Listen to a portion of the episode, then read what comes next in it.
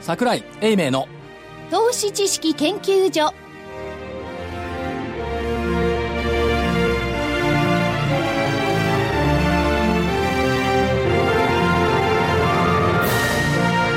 皆さんこんにちはこんにちは桜井英明の投資知識研究所のお時間でございます本日も桜井所長もでしょちゃんといるでしょ偉いでしょなんか色がいいですねあの所長一応冠ついてるんですかもじゃないちゃんといるいるのわこかれるがすごいあすごい3週間ぐらい続けて電話だったも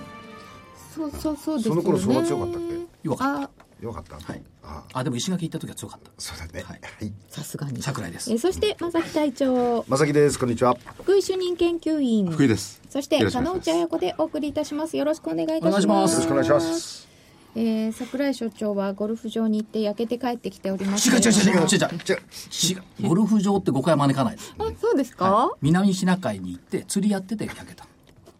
同じじゃないかないや日曜日にだもん だってけど日曜日にはい。ということで、えー正直に申し上げますと、これは木曜日に収録しておりまして、金曜日、今頃放送している時間には、何らかの情報が入っているかと思われますが、まあですからちょっと24時間早めのスタートということで話題としてはやっぱりどうなの選挙の開票選挙投投票ですね。投国民票の開票はいえ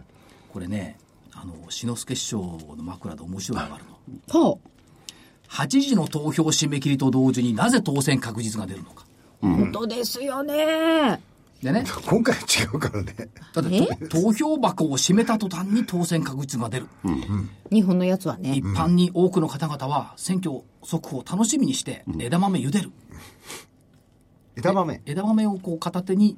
の飲みながら選挙速報をこよなく愛する人って多いらしいのビール枝豆。であれは枝豆じゃなきゃダメなんだって片手で食べられるようになるほどでスイッチくるくる回すじゃない、回すっつうかゴスじゃ ないだからなる枝ほ豆ど。ああ、あっちこっちの。だからあれね、先にね、か当確なんかでだとつまんなくなっちゃうんですよね。そうですねでねそういうそう思うでしょ、でなんで同時に当選確実が出るのか、って言ったらねある学者さんに言われたんだって味噌汁の味見するのに全部飲み干すか、確かにね。ね、一部から全体を類推するのが統計学っちゅうもんだと、味噌汁全部飲み干したらダメだろ言われると確かにそうなんだけどでも EU 離脱はどうなんでしょうこの時間帯にはもう決まっとるんでしょうねもうとで決まってるって、まだ正式な結果は、選択は出ないですけれどあじゃああも、の当選確実おそらくね、えー、24日、日本時間のはい午前中、11時か12時の間でしょうかね、ほたぼだ体制が固まるのかな。あれ、調査で43%とか45%とか言ってるじゃない。はい母数3000ぐらいしかないのよ。ですねうんいや、だから味噌汁の一杯で、味噌汁の味見レベルって3000人ぐらいでいいの、もちろん、味噌汁にとっての一口そう。人口に対して3000人はどうまあかそんなもんかな。ちょっと少なくないちょっと少ないと思うけどねまあ大体それでいろんなところから世論調査が出てくるっていうのがよく分かりませんでしたあー日本だっていろんなとこ世論調す査ご出るいいろいろ出るんですよ出1ますね日になんか5個とか6個とか出たりするんですよで極極端なのはブックメーカーあのあのやつなんか見る竹と屋さんは全く違うんだよねブック屋さんは儲かったろうね、今よか回っ。たと思いますしかも今あのサッカはいヨーロッパユーロうんーで家計の方がすごく多いので、はい実はそっちの方が盛り上がっているという それも話もあり確かにねヨーロッパ全体ぐらいでそうですよね。でね、これだからね、ヨーロッパのものが出る前にこの話をしたくないんだけど、個人的にはね、真夏の夜の夢は避けたい。うん、だんだんいきますよ。じゃじゃ馬ならしでいっちゃえばいいんじゃないなるほど。終わりよければ全てよし。文学的な表現で来てますね。わかるイギリスだけに文学ね 的な表現って言うと聞こえはいいですけどこういうものって誰もわかんないもんねなんでわかんない。真夏の結夜果わのか、んないじゃないです真か夏の夜の夢です。夏の夜の夢よ。じゃじゃ馬ならしで終わりよければ全てよし。結論、間違いの喜劇だった。それは何を言ってるわけですかいや、だからみんなが間違って解釈した喜劇が終わるんじゃないのって、ポジに考えて。あこれまでの東京市場とか世界のマーケットの解釈の仕方を言うそう言ってるわけですねあのね、早めに騒ぎすぎたからさ、息切れしちゃってさ、もう最後の頃だってどうでもよくなってんじゃん。どっちかっていうと。それでおまけにはたと気が付いたのはどっちにしろあと2年間はあるなってこと気が付いてるんですよねそうですねだからまあ間違いの喜劇で今頃終わっていているといいな。でもどっちにしても明日のこの放送時間には正木さんも私も日本日本じゃないわ本土にいないしいないしなんか所長え明確に言わないですねどっちになってるとか今のところで言ってもらえるとあじゃあこれを聞いてる時にははい結構笑えると思うんですけじど、ゃあ早めに言います、はい結論、はい最低改ざんの減少ってめちゃくちゃすごいですこまた減ったんですよね。れはね、ありえないと思うねうん、もう、もう、だって値行きないですよい。や根雪じゃないもう根雪がもう地面へこんでるですよね。水道管まで行ってる、 水道管。でもそれだもんだんお普通のことじゃないですかこういう事態を前提にしていればいやそうあのね、あのですね、えっと、金額でいくと、えっと、1兆351億円でしょ ?1 兆351億円ということは、日本株に対して最低取引やらないからさよならっていう数字ですよ。そうなんですよ、で、えっと、この2週間で約8000億減ってるんですね。で、1兆351億円っていうのは2012年6月以来。だから、結局アベノミクスの元に戻っちゃったっていうことなんですあよ。の、ドヤスネのとこですか2012年6月21日、日経平均8000台ね。で、もっと言えば株数でいくとね、これ2009年レベルに戻ってる、リーマンの後リーマンの後。誰もいないんじゃないでたすか。だ、金額でいくとね、2009年の3月っていうのが2500億円まで落っこっちゃったから、あれは異常、日本の最低取引全部ぶん投げてみんな帰っちゃったから。あれは異常としても、これはね、もう、売り物ないって話よ。そまで行っちゃったということは理、由もないけど、 う買い買い今物日ですねがいいってもう言いにくくないですか、それ。えいや、これからもう積むしかないのよ。もし日本株にまだ興味が皆さん5割なら。そこですよねですよね。いいですねうんまあ、あの今、銀行の規制が厳しくなって、最低業者さんがやりにくくなって、やってないって話も聞くので、日本株に興味があるかないかだけではないかもしれませんが、ただね、その直近のその現物先物の逆座やってあるじゃないですか、まあ、平素は40円ぐらいに収まってるんですけど、先々週ぐらいからね、時々ね、90円ぐらいに伸びること、あそれはじゃあ、配当分を考えても逆座屋なんですね、本当に。うんでこの逆座屋は、おそらくこの最低解消が出た時に逆座屋が広がってたんだろうというふうに思っているんですね、確かに6、8月の配当落ち分、4、50円あるんで、その逆座屋は逆座屋でいいんですけども、解消売りがあったっていうことですよね。でもっとさらに面白く言えば、オプションの上のやつが買い物なのよ。うん、 175とかから上が。離れたやつ、はい。だからまあ、この時間になると、おー結論は出てますが、実は木曜日の朝これを見た瞬間に下がんないなと思った。だって売り売りに来ないんだもん。で、日経金株価と一番連動性高いのは最低改ざんの実は減少なんですよ。相関率が多分90%以上あると思う。でそれでこの水準っていうことは、もう売れないよね。だから間違いの喜劇。でも今は全然わからないですけどねこれは20 まだ3日なんでね日本時間の、でもオプションの上ね買い物があると、はいで下は誰も来てないと、で上っていうのはただリスクエッジでやってるだけでね、下は万が一のことがあったらガンガンいっちゃえばいいと思ってるんでしょうねこの時点ではいや、もう本当に21とか22日とか、22の夜とかですかね、オプションはすごかったですね。そうだったあの頃はね、ところが直近のところになると、あのー例の恐怖指数、ピーク指数いやそうあれもあんまり高くなってないんですよ。そうですだねから本来もう少しこうボラティリティがあると考えるんなら、あの指数なんかはもっと重く高くていいと思うんですけどね確か。にそれがひおとなしいんで、今所長が言うように、ひょっとしたら下があっても知れてんじゃないのかなという気はするんですけどね。うんだと思いますよだからあーどちらかというとこの時間帯はまあ放送時間帯としてはね いややっぱり最低改ざんの減少っつうのはこれの予言だったのねみたいに言ってみたい今言えるのはねこれはどうでもいいと所長と隊長は悪いかもしれないですけどやっぱりここはあの EU マーストリヒト条約のですね、基本に戻ってほしいですよねイギリスの方々もねやっぱり基本はどうやって世界を平和にするかってことですからねどんなことあの人たち考えるわけないじゃあんそうで自すね分のことしか考えないそう自分のことしか考えないそれは無理よそれは無理よ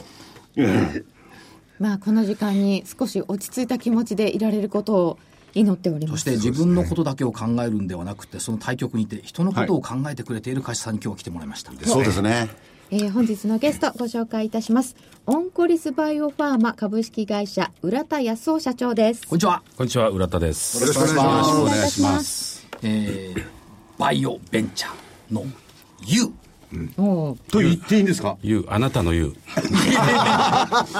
いいんですかいいんですよよし。えよしやってるえ独自のウイルス技術によるがん、エイズなどの治療薬、検査薬の開発が中核ということでよろしいでしょうか。そうですね。ははいい。これ独自のウイルス技術、ビロロジー。ビロロジー。これどういうことなんでしょまあ、ウイルス学の英語なんですけれども、はいえーまあ、ウイルスを遺伝子改変をして、えー、がん細胞だけを殺すようなウイルスができれば、うはい。えーまあ、がんがね、自然に消滅していくんじゃないかと。まあ、そんな映画もあったんですけれども、ええおまあ、あんなふうに人類を滅亡させるようなウイルスではないと。はい。がんだけを滅亡すそうですね。ウイルスって聞くとあんまり良くないもののようなイメージがあるんですけど。ええあのーまあ、我々が使っているウイルスっていうのはアデノウイルスって言いまして、はいまあ、皆さん子供の頃に扁桃腺が腫れたことがあると思うんですけども、その扁桃腺を腫らすようなウイルスなんですよね。インフルエンザウイルスっていうのは、いわゆる人間の免疫系を壊しちゃうんで、えーお年寄りの方とか、えー体力が劣った方は、もしかしたら死んじゃうかもわかんない。でもこのアデノっていうのは、もうそこまでやらないですね。喉が腫れるぐらい。ただし、えーある遺伝子改変をすると、がんにとっては非常に、えー嫌なものになっていくと。こういうものですね。る。がんだけをこうターゲットにするっていうのは当然ながら副作用も少ないって考えていいんでしょうか。そうですね。あのこれまでの臨床試験では、えー副作用は非常に、まあ、少ないというよりも、一応人間の体にとっては異物ですから、はいえーまあ、がんの局所に注射するんですけれども、熱が出ますね。はい。ええまあ、異物の反応で、1日2日、まあ、38度から39度台の熱が出る方もいらっしゃいますけれども、まあ、これもですね、えー人間のがんというのは熱に弱いんですね、38度5分ぐらいになるとウイル、えーがん細胞も増殖抑制、あるいはまあ死んだった死んじゃったりするんで、えーまあ、そっちのいい方に働いてるというなるふほうにど。考えています。ということは副作用というよりは抗作用。うーん、まあ、なかなか難しい微妙なところではありますよね一応、随伴作用ということですね。ただそうは言っても従来から比べるとだいぶ患者さんは楽ですよねそうですね、あのかつて化学療法っていうのが、な皆さんあのご存知だと思うんですけども、髪の毛が抜けるとか、毎日吐き気がするとか、あー手がしびれちゃうとか、腎臓が悪くなっちゃうとか、そういうことは全くないですね、これまでの結果から言いますと。はい、でえっ、といろんなプラットフォームをお持ちになってるんですが、えっ、と固形がん治療を行う主要溶解ウイルスのテロメライシンテロメライシン、それから第2世代のテロメライシンである OBP702、はい OBP405 こういいったパイプラインをお持ちになっているそうですねということですね、でこれは具体的にはどうですか食道がんとかメラノーマ肝細胞がん、そうですね。なんか非常に難しそうな病気の研究をされてると思うんです けど、はい、あのーもちろんにあの日本人の一番多いがんというのは胃がんとか肺がんとか、はい女性にとっては乳がんとかいろいろあるんですけれども、えーもちろん我々も将来それは狙いたいんですが今はやっぱりテロメライシンがなきゃ困るというようながんということで、えー今、食道がん、非常にいい結果が出ています、岡山大学でも、おこれまで7例の患者さんに投与されて、まあ、投与して3か月の間に、まあ、放射線と併用ではありますけども、4例が完全にがんが消えたと、はいまあ、こういう結果が出ているので、まあこれをこれからどんどん拡大していきたいと。それからもう一つ面白いのが、あのメラノーマ、まあ、日本では少ないです、ええ数千人しかいませんけれども、えーいわゆる南半球は、まあ、直射日光に当たる機会が多いので、皮膚がんが、皮膚がんなんですよね。で、まあ、皮膚にできてるうちは取ればいいんですけども、このがんはいろんな臓器とか骨とか脳に転移しちゃうんですけれども、えーまあ、我々のあのこれまでのアメリカでやったり臨床試験の結果は例えば、えーまあ、皮膚にできたがんにテロメライシンの注射をしても例えば内臓のがんまで小さくなるとこういう結果が最近見あの見えてきまして、はいまあ、これはあのいわゆる皮膚のがんを溶かした時に、えー体の免疫反応が起こってですね、えーこういうシグナルを持った細胞は悪いやつだというふうにリンパ球が思うわけです、そうするとその部位だけじゃなしに全然違う遠隔のがんまで攻撃してくれるということが分かってきたので、えー局所投与が全身治療につながる可能性が出てきたというのを非常にまあ私はまあエキサイティングな気持ちでこ見てれおりはます社長あの非常に医学には疎い私でございますが、 そのがんって、はい分かっているがんってあるじゃないですかここにあなたがんですよ転移がんって分かってないじゃないですか他にあるがん、見つけにくいですね、今は。そういったものも攻撃してくれるってことですかそうです。そういうのが見えてきましたね。は特に今、あの、先先週、先々週ですかね、アメリカでがん治療学会やったんですけども、はいえーがんと免疫の関係が今、世界中で、えーまあ、盛り上がっておりまして、はいえーこれまではがんを直接殺そうという時代だったんですよね。いやいやいやでもそれをすることによって人間の正常なところまで傷ついてしまう。はいだけど、えーいわゆる免疫細胞に悪いやつはこんな顔したやつだよと。こいつが福井だって教えるわけですね。福井だとか浦田だとか、締めたい。 締めたいですね、教え込んでしまえば、あの免疫細胞でもう記憶しちゃうんですよね、そうすると、いわゆる、まあ、こんなでかいがんは無理ですけども、いわゆるリンパ節にちょっとちっちゃいのができ始め、転移して、膨れ始めましたよっていう時には、やっつけちゃうことができるんですね。そういう意味で今、免疫というのが、すごくこう、まあ、科学的にも取り上げられている、こういう時代に来ております。これ段階でいくと、例えばその、がんをまず認識しますよね。はい。で、樹状細胞ががんを認識して、リンパ球に抗原提示する。はい。意味がちょっとわかんないけど難しい。いやいやわかりやすくちょっと言っていねやいや、福井さんもリンパ球持ってじゃん。持ってますよねあれはリこれリンパ球にこいつががんだぜって教えてくれるんですそようですね、あの樹状細胞というのもある意味、あのスパイなんですかね、えー要は、こんな顔したやつが悪いよっていうことを本部に知らせるわけですよ、そうすると本部は、じゃあ、こういう顔したやつをお前らやっつけてこいということで、兵隊のリンパ球を出してくるんですよ、まあ、そういうこう段階を経て見つけるんですよね、でそのスパイに対して、えー情報を横流しさせるのがうまいのがテロメライシーなんです。すごい素晴らしいやつですね、こいなるつ。ほど。お教えるそうそう。手助けをすこそうる。いつが悪いやつだから攻撃してこいって言うと、リンパ球が全身駆け巡るわけですね。そうですね、で、見つけると、あ、福井がいたって言って、いやでリンパ球だけじゃなくてその横流しするから、そのテロメライシンですか、はいそれを使うことによってできるわけですね普通リンパから出るものだけじゃダメなわけですよねそうですね人間の体はね特にあの、がんは固形のままでいると、やっぱりなかなか、要するにがんって人間の体でできちゃうわけですから、あの人間の体は異物と思ってないんですよね。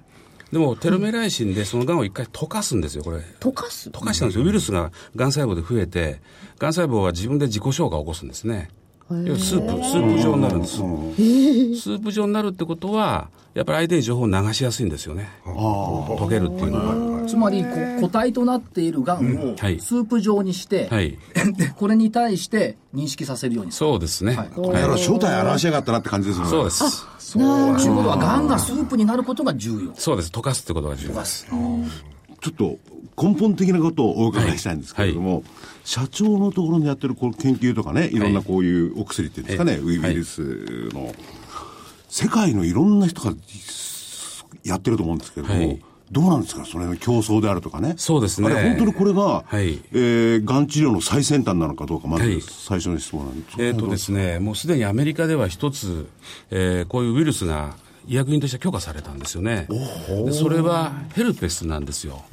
皆さん、あの、疲れると口元にいますね、あの痛いのができますね、で。あのウイルスを使って、実はもう皮膚がんで、えーまあ、なんていうかな、えー延命率が伸びたというウイルスがあってですね、もうアメリカで許可になって、今日本でこれから、まあ、開発が始まるところなんですけども、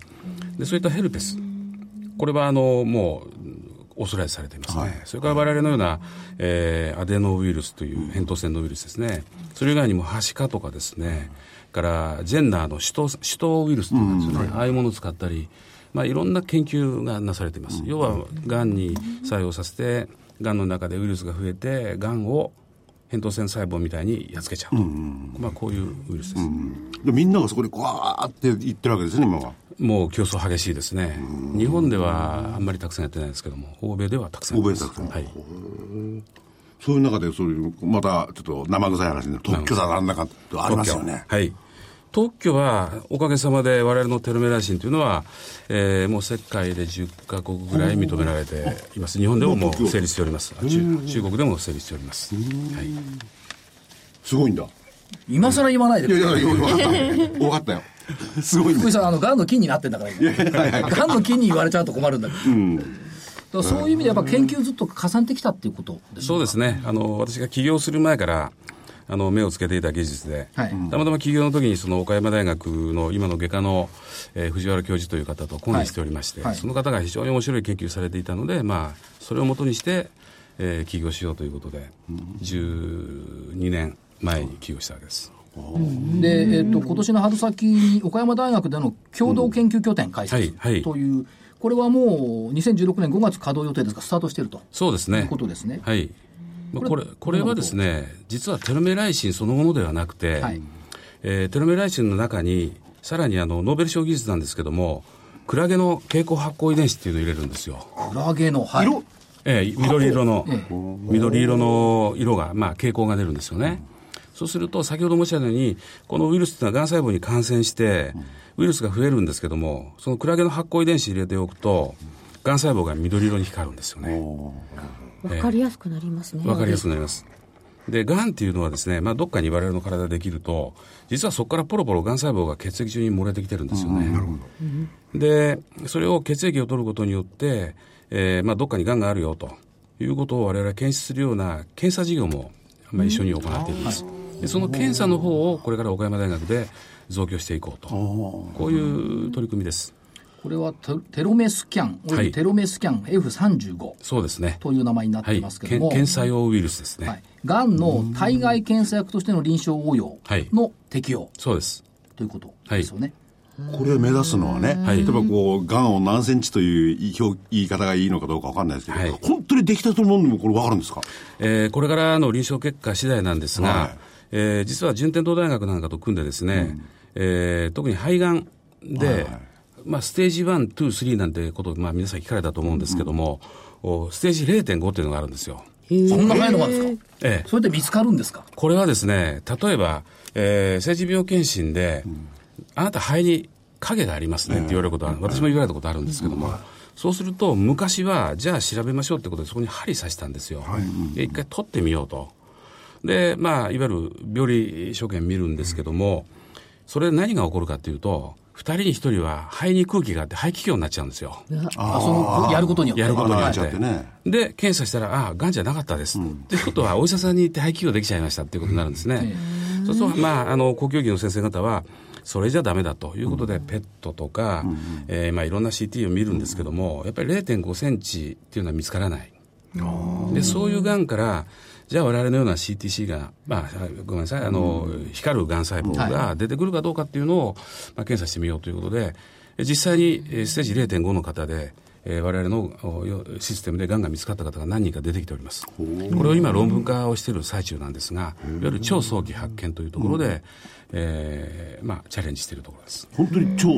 早期ですね。そうですね、0.5。それはどうですかその、クラゲのなんかを入れたやつを注射かなんかすればいいんですいかえ、血液を取ってくるんであす、。血液を取ってきて、はいそれに、あと我々のラボで全部処理をすると、えー顕微鏡で見れば、あ、ちょっと光ってるねと。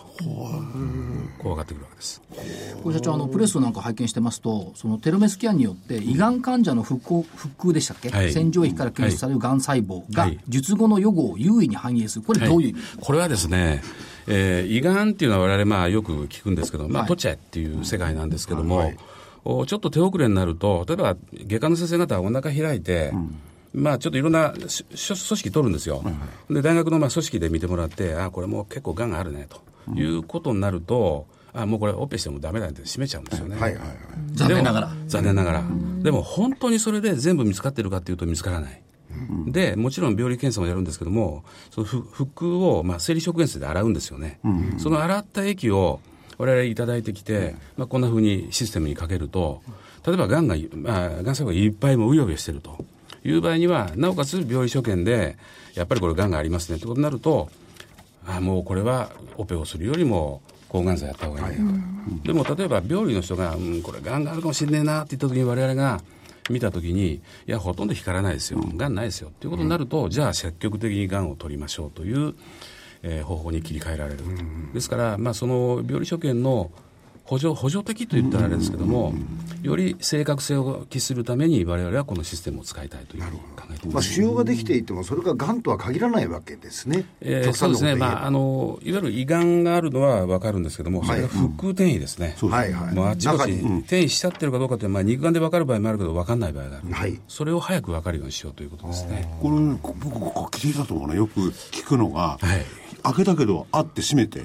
そしたら後ろにすごく行っててね、ポンって行っちゃったなって聞きますもんね。そうですねそれやっぱり、あの、人間ですから目に見えるものしかわからないですよ分かんなねいで。すよ、そうです、それが分かるようになればね。そうですね、でも洗った液なんかからわかるんですねそうです、もう実はがんがうようよしてるんですよね、いる場合には。その辺の技術っていうのは国際的に見てどうなんですか、えー早期発見といいますか、なんかその技術。そうですね、あの世界中で今、このがんの早期発見で、我々のような、えー血液中のがんとか腹液中のがん見つけようとするグループあるんですけども、我々の特徴は、このウイルスというのは生きたがん細胞でしか増殖しないんですよ。ですから我々は取られてるのは生きていて、これから悪いことしようとする連中だけなんですよ。でも世界の技術はどっちかというと死んだがんもいわゆるまあ色を塗って、外から色を塗って見つけてここうとするわけですよ。でも死んだがんはもう関係ないんですよね。まあ確かにそうですね。だから生きたがんを捉えるのは世界中で我々の技術だけです。それをいいだけですって、生きつるこまとでり、すか今後危ないやつだけを捉えると。そうです。はい。これすごいな。はい。ここが我々のもう一番の見せ所ですね。で全然もう先の話になっちゃうことを前提に聞くんですけれども、それを例えば健康診断とかなんか結構簡単に応用できるもんですかこれから、まだ、あの、もう少し安くできるようにしなきゃいけないので今高いんですか、やっぱり。実はあのウイルスを作るのは、えー、我々の特許技術でもあるんですけども、若干お高めで、これからでしす。ょうがないですよね。最初はやっぱり高い。いや、でも最初は高いけど、これができれば、あの、例えば、血液を抜くだけでいいわ抜けくでだすけよでね。す。はい。でこれがもっとみんなが使ってくれるようになってくれば、そうですね。っていうことですよね。はい、その通りです。あと社長ですね、そのはい岡山大学の藤原教授のところ、まあ本社の会社案内で見てるんですけど、さっきお話ありました食道がん患者への投与で見てると、こう写真、ラジオなんで見えないんですけど、はい会社案内の中に出てる と、もう事業説明会で出てる写真ですけど、1日目と3か月後って、明らかにこれ、がんが綺麗になってるなっていう、そうですね何例かこうありますよボね。コボコが平らになってあいる。の、一番すごいのはこれですこね。れです。あの、ああ腫瘍これというのこがれでとすラね。ジオあれなんですけど、ええあの、もう食道と胃の吻合部にできたようながんなんですけども、この方は、こまあ、れ食こ道詰まってますよね。高齢の方でもほとんど食事ができない方だったんです。でそこに、えー テルメライシンを2週間ごとに、内視鏡で1回ずつ注射して、3回ですね。 3回ですね2週間ごとに。で、あと放射線をずっと当てると。それもがんが消えちゃったと。いうことで、少なくとも放射線単独でこれだけの大きながんは消えることはないというのが、放射線科の先生方のご意見です。はいでもうこの方は食食事が取れるようになったという。すごいですよ。これがどんどんどんどん治験が進んでいけば、はい。さらにた助かるというか、楽になる人が。そうですね、あの食道がんというのはもうオペが大変なんですよね、もう今、内視鏡でも取れるようになったんですけども、なかなか取れない、下手すると、まあ、このあばら骨の上から、えーオペをしなきゃいけないということで、なかなか高齢の方とか心臓悪い方は耐えられないんですよね、で我々は切らなくてもがんを治せるようにしたいというのが、まあ、私の有名ですね。なるほど。ということは、御社が取り扱っているのは、早期のがん検査から局所療法、予後検査、そして全身療法。そうですがんのすべての領域と。そうですウイルスでやっつけようと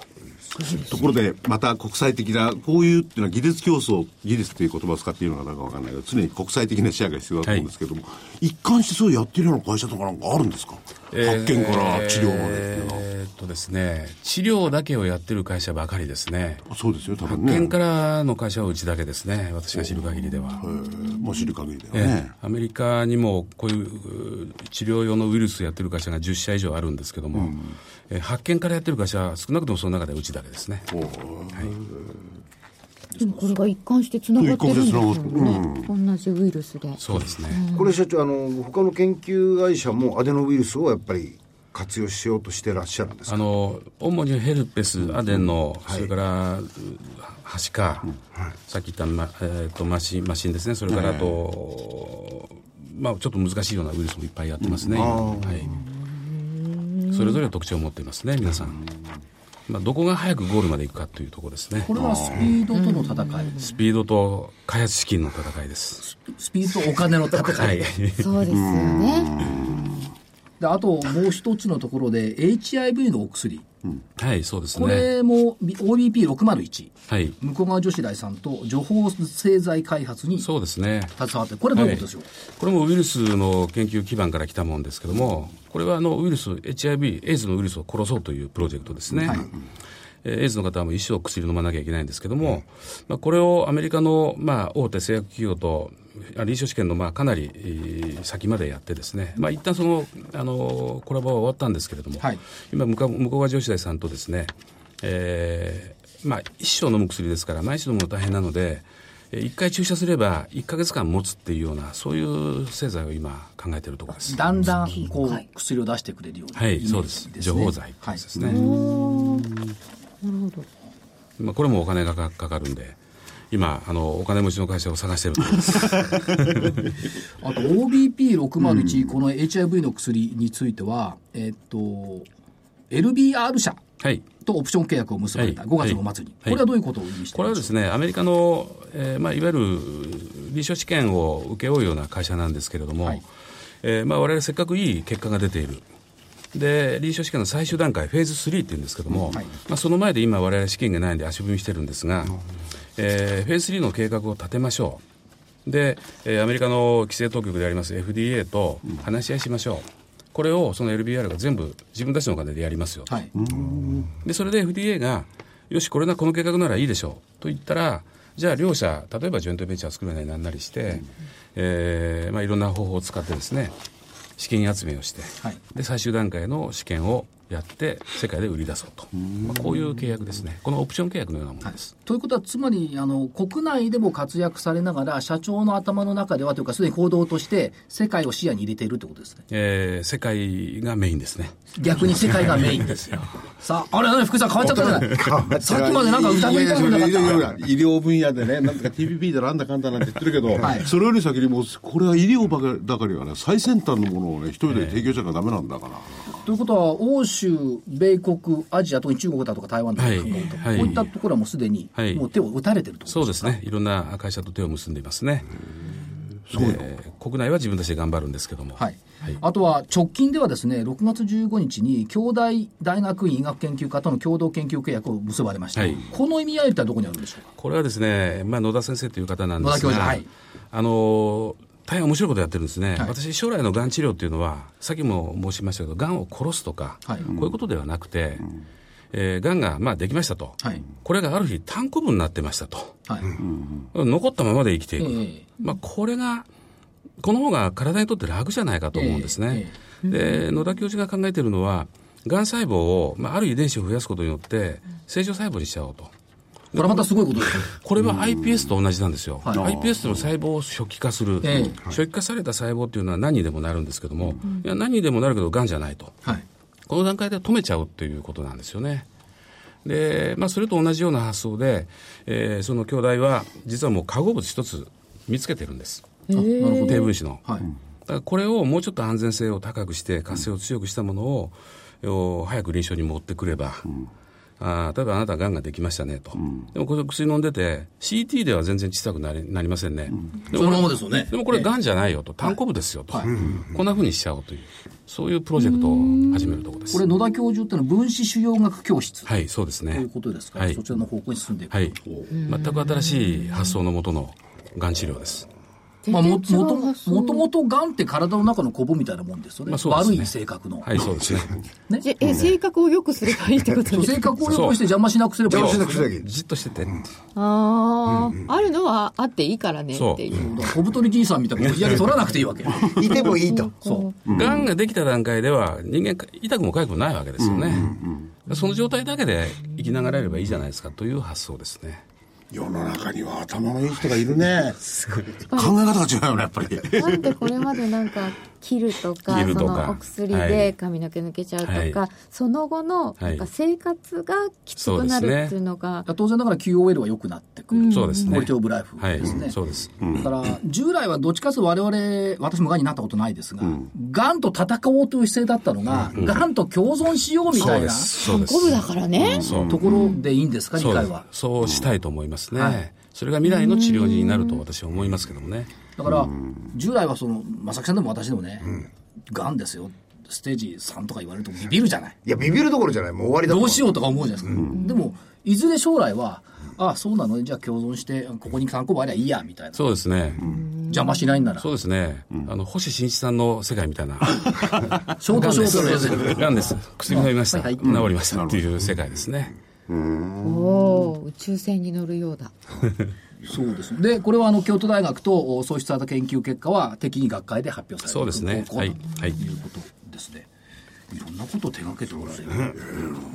でもあの本当に失礼な質問なんですけど、こういう医学的なものっていうのは我々分かんないんですよ、うんだから、例えば社長がそうしたっても、本当かどうか確認できないんですよねそうですねそういうのを確認するための方法ってなんか ないですか例えばそのし治験を取ったらそれで確認と言っていいのかどうなのかとかねそうですね、やっぱり臨床データがすべてなんですよね、ねこの業界は、うん。ですからやっぱりそれなりの時間、いわゆる人に投与するまでのいろんな実験、それから人に投与してからのデータ、これを学会で発表していく、でそれで学会で叩かれりゃ、まあ、それまでですかも、ですけども、その学会でどれだけオーソライズされていくかということになっちゃいますね。今後はやはりテロメライシンですが、はい、あのやっぱり論文出て、うん、学会出て、うんでね、でお金持ちと組んでいくっていう。お金持ち会社とね。いやだからさ問題はさ学会に出ることになるともうお金持ちは投資してるんだよ。 ああその頃には。投資とかすでに上場してるんだ から。 あそうかそうか。何のために上場してる。、お金持ち大手製薬会社と組む。そうですね。それを先に個人投資家がさこういいなと思って思えるかどうかっていうのはそうですね。その部分でさっきの質問なんです。その段階でこうしたらいいのかって。あの、なかなか個人投資家も、あの、医薬研、医薬、医療関係では最近ね、はい、痛く、痛い目にあったのがおりますからね。そうですよね。うんただ社長、そのコメントなんかの中で、はい、将来やっぱり自社販売を目指したいっていうコメントがされてますけども、ねはい、バイオベンチャーの宿命として、やっぱり知見が進めば進むほどお金かかるじゃないですか。で、どっかでやっぱりライセンスで売っちゃおうみたいなそうですね。ただ実際収益源としては自社販売するのが一番大きいわけです。そうですね。そっちやっぱり目指すっていうことでしょう、ね、あの、特にこういうウイルス製剤というのは、えー、いわゆる日本の問屋さん、卸さんというのは、やっぱり嫌がりますよね、これは、規制が厳しいので。だからそういうものを販売するんだったら、自分たちでやってもいいかなという気持ちが一つ、うん、それから私の将来のやっぱり夢はですね、まあ、例えばがんががんを単行部にするっていうのもあったんですけども、はい、たまたま神様のいたずらで、一つの遺伝子があ変異することによって、二十歳まで生きられない子どもさんとか、そういう方がいっぱいいらっしゃる、そう,ね、そういう、まあ、遺伝子治療とかですね、えー、大きな製薬メーカーがやらないところをやるということを考えたときには、やっぱり自社販売の方がいいんじゃないかなというふうに、私は今、思っていますね。ということは、御社が頑張っていただけることによって、例えばその有効な治療法がない難病が難病じゃなくなるってことです、はい、そうしたいですね、まあ、これは夢ですね、私の。やっぱりね患者さんがいっぱいいてお金になるところじゃないと薬はできていかないっていうのが大手さんの場合はあるでしょうから。まあ、我々のように小さな会社であれば、日本に100人しかいないいらっしゃらない患者さんのためにも何かできるんじゃないかなと思います。あと先ほどにもありました、見えないがんを可視化する、はい、要するに見えないがんを見える化する、さっきのね、これって今までなかったコンセプトです。そうですね、はい、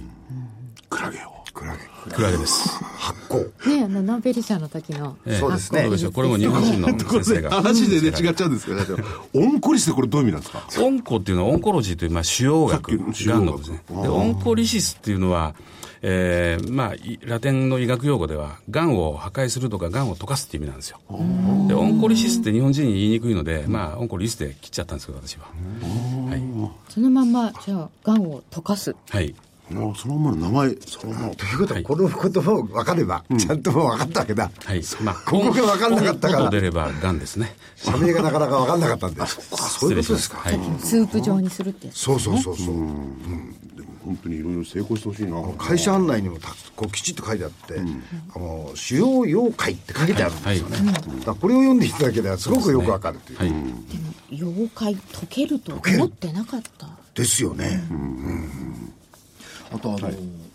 検査事業、まあ、これ、バイオマーカーマーケットになってくると思うんですけども、うん、検査市場と薬品市場のこの兼ね合いというのは、市場、どのように考えですかそうですね、これはなかなか難しいところで、はい、あのやっぱり検査っていうのは、できる限り安く済まそうという世界ですね、うん、ですから、まあ、医薬品のマーケットほどは大きくないことは確かです、うんはい、ところが今のバイオマーカー、いわゆるがんのマーカーっていうのは、もうほとんど信用できるものがなくて、まあ、遺伝子とかいろんなものがあるんですけども。えー、まあ我々はそのマーケットを大きくしていきたい、うん、まあ、こういうふうに考えています、うん、それからがん治療のフランチャイズ形成っていう考え方、うん、早期がん検査、いやがんの局所療法予後検査がん全身療法これはどういうことになるこれ調整になと書いてあるんですかそうですねあのー、まあがんにがんを予防するという意味もあるんですけど、まあ、早期の発見から、まあ、最後の治療までオンコリスバイオファーマの薬を使って治ったという方がこれから何人出てくるかということが、まあ、私の使命ですね、まあ、こういうのを見たいと思っております、そつまりそのステージ段階において、はい、事前から15まで、はい、御社のおかげでよくなった、はい、はいオンコリスさんのおかげだ、うん、別におかげだってそう、大きさがましくは言わないんですけど、ポートフォリオとして、えー、こういう研究があって、ポートフォリオで組んで、はい、がんが共存できるようになった。そうですね。っていうことを社長やっぱ目指してそうですね。はい。ですね。はい。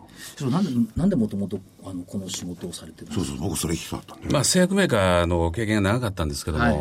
あの、まあ、この会社起業するときに私の、まあ、尊敬するおじ、おば、相次いでがんで亡くしたんですけども、あどまあ、その時私何にもできなかったということと、はい、お二方とも非常に苦しんで死んでいかれた、うん、まあ、これはなんとかしなきゃいけないなという、まあ、その気持ちから始まった会社ですね。はい、はい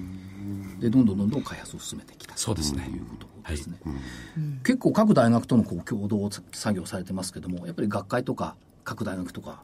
社長顔広いんですかえ ー、広かったんですけど、だんだん、あの、あの偉い先生方、皆さん、あの、引退されるようになりまして、 新しい人脈を作らなきゃいかんというふうに思っております。ところでね、話はまた違っちゃうんですが、はい、その、たまたま日本の大学でいろいろやってらっしゃいますけれども、その自分が関わってる大学ということじゃなくてですね、はい、日本の大学の医学とかこういう開発の水準って世界的に見てどういうもんなんですかそうですね、あの、お医者さんの医学部のマインドっていうのは非常に素晴らしいと思いますね。マインドは。はい。ですからいろんな発見をするんですが、うん、まあ歴史的に日本はどっちかというと診断医学、うん、アメリカは治療医学、はい、こういうふうにまあ分かれていてですね、なかなか日本はその治療医学が医学で評価されるという土壌がなかなかない、うん、なかなかったんです。最近はようやく出てきましたけども、まあ、そこのいわゆる臨床試験をやると、お前なんか製薬企業とつるんでるだろうっていうふうな見方をされてきた歴史があるんですよね。でもアメリカは臨床製薬メーカー巻き込んで臨床試験やって、ちゃんと治療効果出しましたよってことがナンバーワンなんですね、うん、まあ、ここがちょっと日本とアメリカの違い、欧米との違いかなと患者が治るのが一番ですよね、そうですね、はい、うんそういう違いもあるんだ、じゃあ、その前者の方に関しては、日本は技術的にもいろいろ大学レベルも高いってこと高いですね、研究レベルは高いと思います。なるほど日本ダメなのかと思ってたえー、そうですね。まあ、いろいろですけれども、もう少し頑張っていただきたい部分 はあります、ね、ただ、ただ最近の、まあ、医療分野っていうことでいくと、国策の中にも、ね、やっぱり、うんうん、世界最先端の健康立国っていうのが打ち出されてきているじゃないですか。うん、で、財政、経済財政諮問会議とか産業競争会議の中身見ていくと、やっぱりいろんなものがこのバイオの中でも出てきてるっていう意味では、やっぱり世界と戦っていく。国内だけじゃないですよね、これ、世界と戦っていくと社長の方向性が実現することが。そうですよ、一番。別に日本人だけ良くなったってしょうがないんだし、世の中にはいっぱい苦しんでるいや、メラノーマーなんてね、やっぱり海外の人が多いっていうのもありますけど、で、時間も短くなってきたんですが、社長せっかくおいでいただいたんで、なかなかね、マスコミ出ていただけなかったっていうのは ね、これからどんどん出てもらおうかなと思ってますあの、人相が悪かったいやいやいや。違う、それと信用したよ、聞いてる 人は。いいね、いい。そうですね。で、また俺がね、いいや、お顔でなんて言うと、こいつ嘘ついてると思われる。いや、でも福井さんと同じようにひげが生えてる。たくさんの投資家さんがお聞きだと思いますけども、あの、メッセージ、一言、頂戴できれば。そうですね。あの、今、オンコリスっていうのは、戦ってる最中ですね。えー、ウイルスを用いて、なんとか臨床試験のデータを出していきたい。えー、先ほど福井さんからお話ありましたけど、まあ、皆さんに認められるデータを出していきたい。まあ、そのためには、多少の時間、それからもう少し大きな資金も必要でございます。えー、とはいえ、まあ、我々、日進月歩で一歩ずつ前へ出てきますので、これからもごご支援のご支援、ご支援のほどよろしくお願い申し上げます。えー、本日のゲスト、オンコリスバイオファーマ株式会社代表取締役社長の浦田康夫さんでした。どうもありがとうございました。ありがとうございました。 さあ、あと5分ほどありますはい、なかなか聞けないですよ。うん、このお話、今日のお話、僕は貴重だと思うな。うん、そうですね。面白かった。僕ね、がんと共存するっていう発想、今まであんま聞かなかったもん。うん、いや、あのね、公共放送なんかでたまに特集なんかでやってますけどね。うんなんかこう違う世界の話が感じがしてねいやいやいやでもねそのがんって聞いた瞬間こう恐怖ってあったのが、はいうん、あこれからはそうでもなくなるほどに研究が進んできてるんだなと、うん、そうなるといいですね、ふうに期待したいでねだいぶ前に何年予想なんてがあってね、うん、がんに対するなんかワクチンができるなんて、はい、そういう話なんですねそうだやっぱがんもあれですね、何十年後だったかな、じゃじゃ馬ならしですねがんもねじゃじゃ馬なんだ、あれも。どうしてもそこに持っていきたい。どう ぞ。、終わりよければ全てよ し。いや、だってガンでじゃじゃ馬じゃん。うん、勝手に移り回るから。で、こいつを追っかけて免疫が殺しに行くんだから、すごいよ、これ。うんそれよりもね、あの、生臭い話。浦田社長のところは、発見のところからやってるってやっぱ面白いですよね,、うんねできればなるべく早い段階で見つけられるっていうのはいいのかもしれないですよね、そうですね。0.5通も初めて聞いたね。0.5通の。 0.5。これ医者が困っちゃうね。 いやいやいやいや、楽になるじゃん、お医者さん。医者だ患者の方がさ、ステージ0.5ってあるんだよって、ええなんて言ってるわけいや、多分、あの、マスコミではステージ0.5ってラジオ日経が初めて言ったんじゃないかな。いや、面白かったな。ね。また社長来てくださいね。はい。またね、いろいろお伺いしたいで、来週のスケジュールいきます。えっと、週末が世界経済フォーラム夏の会合です、それからスペインで選挙あるんですけど、誰も話題にしないけど、一応、気にしてます、気にしてます日曜日スペインの選挙、それから新パナマ運河が開通します。そうめでたくもなってこないこれさっき福井さんが言ってたよね結構ねリスクかもしれないって言ってますねでめでたくも27日月曜日何にもない経済収入何にもないいや、これだけ2週間振り回されてきたんだから、もういいよね。ですよね。 27日、すみません。福井さん、じゃあ、正木さんも私も東京いませんから。あら、28日火曜日、アメリカ GDP 改定値、ケースシラー住宅価格指数。これもあんま言わなくなったね。それから、28日はね、大幅高の得意日。株のね。それから、えー、29日、株主総会の一応集中日ですね、そして上げの得意日、当然だよね、株主総会なんだから、上げの得意日になってたよね、過去はね。それからアメリカ中古住宅販売があるのかな、それから30日木曜日、鉱工業生産、それから1日金曜日、日銀短観、有効求人倍率、それから ISM の製造業景況感、いよいよ7月。ですよ選挙なんかいろいろありますね7月10日選挙ですね7月4日が新月、うん、ちなみに7月は9日が上げの得意ということで来週の見通し先週の見通しは下が15808、はい、上が16640入ってますね入ってますねなんか威張ってもない威張ってないたまたま入ってたけでたまたまこれだけワイその謙虚さが必要ですよ当然で相場は謙虚に対峙しなきゃいけない、え来週の見通し下15926勝手雲の上限、うん、上17293ちょっとワイドにします、うん、25日線の5%プラス乖離、うん、でねちょっとチャートを紐解いてみたらチャート、うん、6月16日1万5393円で一旦底打ちしてるんですけどもあの時ボリンジャーのマイナス3シグマまでいったのね残念なんだ3シグマは確率97%だからまあそこで入ったっていうことでしょうか99.7%。 99.7%、うん、なかなかこのチャート有効ですね。宣伝する宣伝。 なんかまた。宣伝するチャートの。。含みがありそう。あの、今月の投資研究所はチャートの活用の仕方を紐解いておりますうまく持ってっちゃったけどな。うん、ね助かりました。ちょっとじバタバタしておりまして、宣伝の文句がないんですけれども、いずれにしましても、用意してない、えー、価格8640円、送料でやっていただきました、元の電話番号、東京0335954730です。で、もっと言えば、マック D、下にいるんですけど、うん、これ、ゴールデンクロスするんですゼロより下だけど。ゼロより下だけど、それから一目均衡の雲は24日、白くねじれ。はい、それ24日うん、金曜日。から勝手久保は来週の下限15926上限が16534だから多分来週は勝手雲の雲の上限16354を抜くんじゃないかなと。そして久々に桜井札幌に行く株高アノマリーの金曜日であってほしいな、あらま星かし。あらま星じゃないあらもしか。うん明日の夕方が楽しみだね。ね。明日の夕方っつうかね。これの放送してされてる頃、今日久しぶりに本当にいい話面白いですね。オンコリスバイオファーマ。コード番号四五パチパチ。四五パチパチ。だからパチパチとガンを消す消してほしい。ね。って言ったところでしょうか。はい。はい。えー、本日もお聞きいただきましてありがとうございました。それでは皆さんまた来週。失礼します。失礼します。